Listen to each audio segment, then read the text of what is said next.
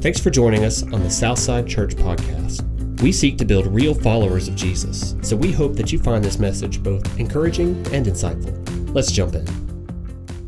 Hey everybody, welcome today to Southside Church. My name's Jeff Williams, and I'm just thankful to be able to hang out with you for a little while, share with you a little bit about God's Word, maybe help you grow your faith, and uh, and and let's see what God can do with that. Have you ever had a time in your life where you said, Lord, here am I. I want you to, I'm going to give myself to you, give my life to you. I want to trust you with my life and see what you can do with it. He made you. He put you together, breathed air into you. My goodness, what What could he do with you? I tell you, if you haven't got a church home, I'd love for you to come join us at Southside. Maybe you haven't been in a while. It's okay. Come back. Come join us and be a part of what God's doing. I'll make three promises to you. Number one, we are a biblically based church. We're going to preach and stand on the Bible, going to live by it, and hopefully be able to be an example of it. We're family focused. We want your fa- we want you to know your family matters. It matters to they matter to God, and you matter to us. And so we pray that that's evident on our campuses. And finally, I want you to be personally known. I think that's a key thing today in the church that's missing, is for people to have a place where they can belong, where they feel like they matter. Because reality is, not everyone is always good and fine. We say that, hey, you good? Yeah, I'm good. You fine? Man, I'm fine. Everybody's good and fine until we're not. But actually, when we ask that question and we answer it, it's really more than more, it's just, it's just a conversation piece. I don't know that we really mean it. I don't know that we really think about our answer. We're conditioned to respond a certain way. Here's an idea. Try this the next time somebody asks you how you're doing. Instead of just saying good or fine, stop them where they are and say, I'm so thankful you asked. I've been waiting for somebody to talk to me. I'm terrible. It's awful. My dog got run over. My wife called me fat, and life is over. I mean, you ought to do that. Just bleh, make it up. I'll promise you one or two things. Number one, they'll probably never ask you that again. And number two, you won't have to be interrupted, all right? But that's just a funny way to look at maybe running people off. Don't do that. But the name of the series, You Good? Because not always, it's just not always the case. People are struggling. People are having a hard time. And so the question that I would ask you today is, why is it? If you call yourself a follower of Jesus Christ, why is it that so many Christians today seem to lack the sense of fullness to life? It just seems like something is missing.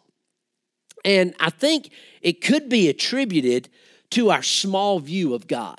As a matter of fact, I think that's one of our biggest problems in the church today and in the Christian world, is that we have such a small view of God. We view our, our issues and our struggles and our problems as massive, and, and God as distant and, and far away, remote. And and so uh, it just it just it just reduces the size of God, and it magnifies the size of our issues. And so I've heard people say this before, preachers like me, they say, stop telling God about your problems and start telling your problems about your God. And so don't, if we can challenge you in something in this, is to increase your view of God. And that's what that's what Jesus is doing in the Sermon on the Mount. I think it's so sweet to be able to walk through this, Matthew five, six, and seven. It's, it's Jesus' first publicly recorded sermon that we have. And Matthew wrote that down for us. He was present that day, was listening that day, and, and he heard the message of Jesus. You could sit down, and it'd take you about twenty minutes to read those three chapters, the Sermon on the Mount from start to finish, but I believe it takes a lifetime to experience and learn. And one of the unique things that Jesus was teaching that day was this, was that God was not distant. He was not remote. God is personal. As a matter of fact, God wants to be your father. See, that was one of the things that was so shocking to the message that Jesus came to present. No one had communicated this before, because no one knew God in that way. Only Jesus, the Son of God, could communicate a message like this. Every teacher before him taught from an external external perspective. Don't murder, don't kill anybody. Don't commit adultery, don't commit adultery with anybody. Don't lie, don't cheat, don't steal, don't do that. Don't dip, smoke, drink, or chew. Don't date the girls that do. All of the kind of things like that. You know, but Jesus taught differently.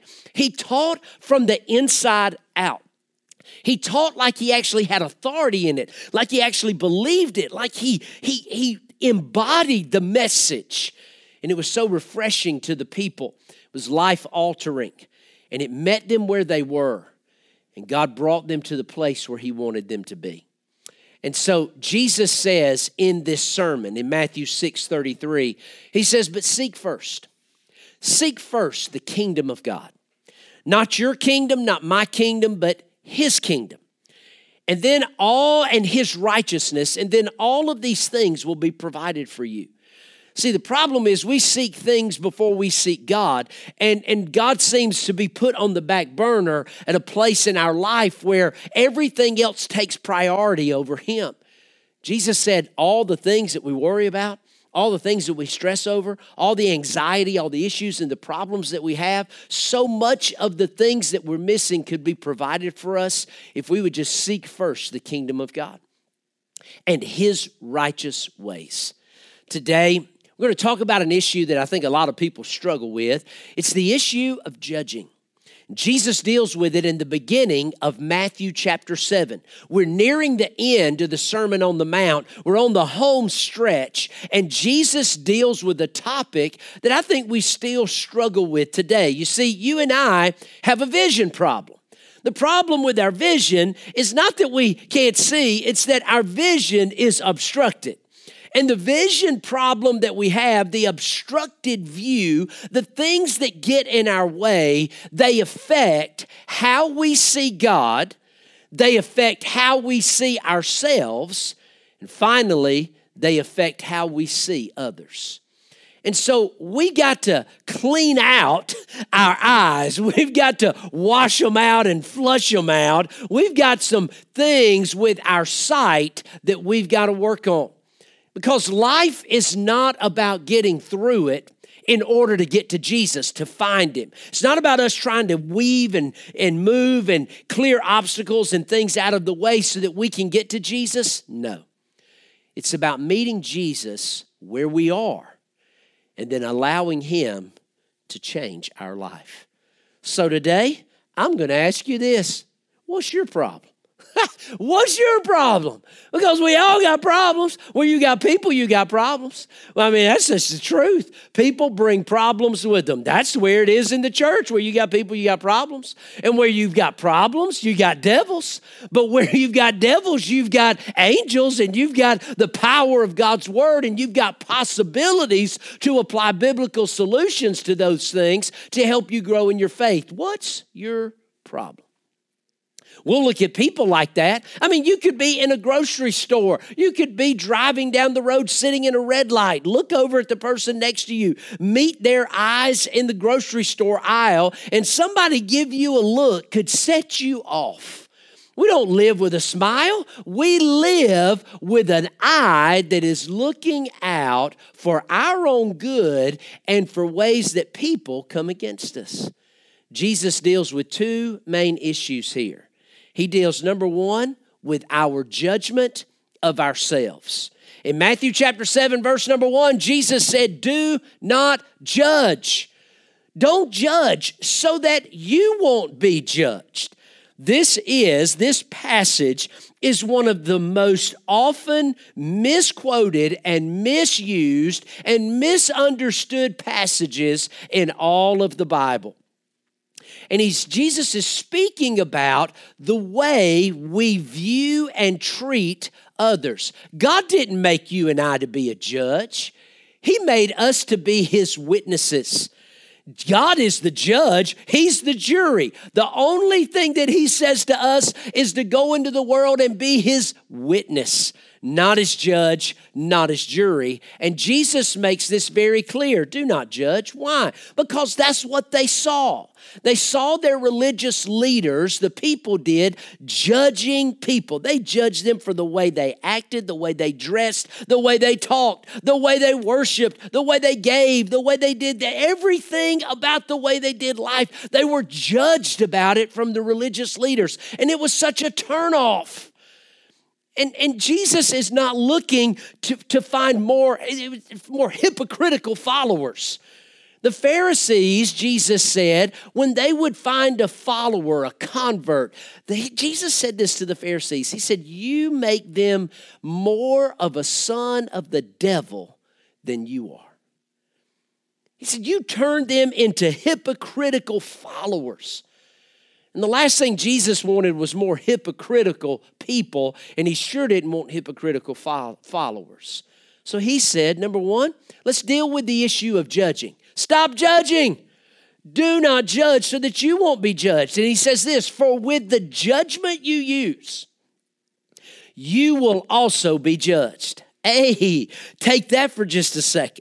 Because we're all judgmental. Whether it comes out in our facial expressions, our with our words or our actions, we all are judgmental. We'll all look at something, we'll think, we'll see someone, we'll think about it in our mind, we'll make a judgment in our mind, in our heart, look at him, look at her, what about that, what about this, and we'll make judgments, which is, Jesus is dealing with that on the inside of our life. He said, because that comes out. He said, I'm just telling you, for with the judgment you use, you will be judged with the same measure. That's the way it will be measured to you. So be careful. Be careful when it comes to the, to the way we view and treat others. As a matter of fact, if we're going to talk about what's your problem, we've got to begin with the correct judgment of ourselves, because it starts with us before it can ever move to somebody else. That's what Jesus is dealing with here. He said, understand, the same judgment and measure you use will be used one day in eternity against you. And so if you don't want that to happen, be careful how you view others. He said, why do you look at the speck in your brother's eye, but you don't notice the beam or the log that is sticking out of your eye? He said, or how can you say to your brother, let me help you take the speck out of your eye, but there's a log sticking out of yours? Jesus gives this crazy analogy of a man that is walking down the street with a two by four sticking out of his eye. And what would you do if you saw somebody in that situation? I tell you what I would do. I would stop. I'd probably go, hey, friend, you need some help? We need to go to the, we need to go to the hospital. I mean, the, the, the analogy is ridiculous, because no one's going to be up walking with a beam stuck out of their eye. And, and they're going to, but they're going to try to find a speck, a splinter, speck of dust, dirt, a splinter that's in someone else's eye when you've got something sticking out of your own? Have you ever had something in your eye? I mean, you can get the tiniest piece of dust or grass in your eye, and it drives you crazy. Have you ever had that before? And here's the funny thing, when that happens, it doesn't just affect one eye, it affects both eyes. And then both eyes start watering. You're doing like this. You can't, you can't look. You're trying to get this one out. And then that one's going. And then God forbid if somebody's got to squirt something in it. It's torture. You know why? Because it's one of the most sensitive parts of our body. That's why when you go to an, an optometrist and you go to an eye doctor and, and they sit down with you and they pull out all their devices, they're so gentle. They're so careful. Why? It's one of the most sensitive parts of the body. Jesus told us last week that the eye is the lamp of the body. And, and we've got to be careful at the way we treat that and what we and how we use that. Jesus said, how can you say to your brother, let me get that splinter, that speck out, and I've got something sticking out of my eye? He said, you hypocrite. You hypocrite. First take the log out of your eye. Then you can see clearly. I can see clearly now. The log is gone. Anyway, you know, I can get it out. I can see all the obstacles in my way. Then I can see clearly to help my brother. The, the, the, the, the conversation here is this. A good summary of it could be, do not judge others until you are prepared to be judged by the very same standard. Then when you exercise judgment toward others, you will do it with humility and love. Jesus is saying, number one, you got to always begin with yourself. Start with you. Look in the mirror. What do you see? Examine yourself. Put yourself up, not up against someone else, but against the Savior of the world, the Creator God. Let Him be the standard by which you view your life. And so start with you, because we will always reap the kind of life that we sow.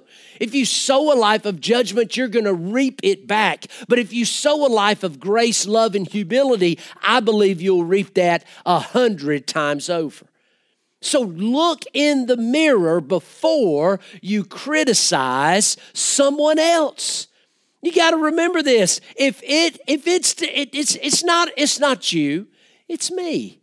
You ever had a girl say that to you, fellas? Oh, it's not you, it's me. I've had that happen before. Have you ever said that to a girl? No, I didn't have the chance. She always said it to me first. See, it's, it's, it's just like, hey, I just want us to be friends. She don't want to be my friend. She don't want to be your friend. She'll say, it's just a way out. It's not you, it's me. When it comes to this issue and our judgment of ourselves, it really is. It's not you, it is me. And I've got to work on me first. And that's all the principle is Jesus is teaching here. He said, look in the mirror and examine what you see and allow God to work on you first. Because after the judgment of yourself, then comes our judgment of others. But it's a complete different way than the way we use it, and the way we think about it, and the way we talk about it. If we're going to judge somebody, we're casting blame, we're casting criticism, we're casting doubt. It's everything that tears someone down. Jesus said, stop tearing people down and start building people up. He said, verse number six, don't give what is holy to dogs. Don't toss your pearls before pigs, or they will trample them with their feet. They will turn and tear you to pieces. Jesus giving this analogy, one of a guy walking around with a beam stuck out of his eye trying to help somebody with a speck in theirs. Now, Jesus said, stop giving things of high value. What is holy? Pearls, something that is of great worth and great significance to people who are not ready to hear it, who are not uh, at a place to receive it, and and they're they're not they're all they're going to do with what you say is they're going to trample them with their feet and they're going to turn on you. In other words, Jesus is saying, be careful with what you say, be careful with how you say it, and be careful with who you say it to. When I'm working on myself, making myself the best version, not of me that it can be, but the best version of Him that I can be. See, when I'm looking in the mirror, I'm really not measuring myself against me. I'm measuring myself against Him. That's why the Bible tells us in James to look into the Word of God, the mirror of God's Word. Because it doesn't just show me the sin, the weak areas of my life. It also shows me who I am in Christ. It doesn't tear me down. It builds me up. And if God ever has something hard to say to us, it's because He has a greater plan for your life. All of God's promises are yes and amen. And if God says no to you, it's always because He has a greater yes for you. So be careful. If we're gonna, if we're gonna, if we're gonna use the standard of judgment, if we're gonna look at somebody and we gotta say hard things to people, number one, examine yourself to make sure you've got the right heart, the right mind, and the right motive. And then when you go to someone else, Jesus said, be careful. Be careful what you say, how you say it, and who you say it to. Because you could say something holy or good or valuable to someone that is not ready to receive it, and they'll trample it under their feet. They won't use it. They'll spit on it, and then they'll turn and tear you to pieces. See, the purpose here is for restoration. This is the power of a loving, edifying relationship. One of our kids is, is trying to learn something new, and they're practicing, and they're they're working on it. And and one day I, I heard it, and I went out there, and I just listened for a minute, and they stopped, and it was the piano they were playing, and they said, "Oh, I didn't know you were watching." And I said, "You did so good. It was great. It sounds beautiful." And and this is what she said.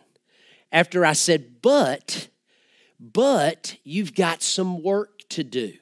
Don't give up." And so this is what my child said. "Judge much? I appreciate that." She didn't hear the part that I said it was good, it was great, you're doing something new, keep working, don't give up. She heard, "You got some work to do." So I said three things. I said, "I'm going to tell you three things that, that, that hopefully will prove to you that I'm not judging you, because I'm never going to judge you. I'm your father. And as your father, I don't judge you. As your father, I love you." Always remember that. As your father, I am for you. Don't you ever forget that. And I'm going to make you better. I'm going to challenge you in your life, because as your father, I'm always with you. I love you, I'm for you, and I'm with you. You know, we just, then we had a great moment, and then I think she said something ugly. No, I'm just kidding. No, it's great. We had a great time. It was wonderful. But, but you know, I, I, I want to feel that with God, and there's just a lot, there's just times in my life where I don't feel that. I'm wondering, God, why, God, are you coming against me? God, are you angry at me? God, do you, God, God is not angry at you. God is not coming against you. God is not out to get you, harm you, hurt you. He is not out to destroy you. God is your Father. He is your Heavenly Father. He is the one who made you, created you, and knows what's best for you, gave His Son for you. And He is screaming at us today, "I love you, I am for you, and I am with you."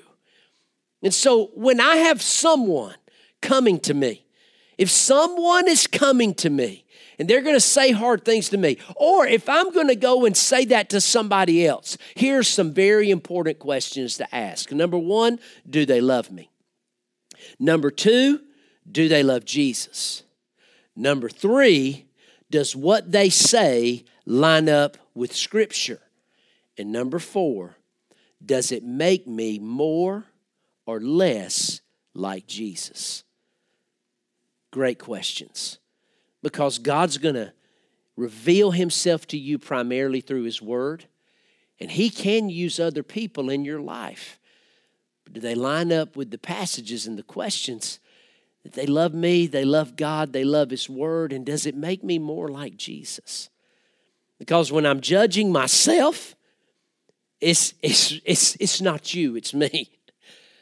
When I'm looking to say encouraging, edifying or difficult things to someone else, I have to understand it's not them, it's Him.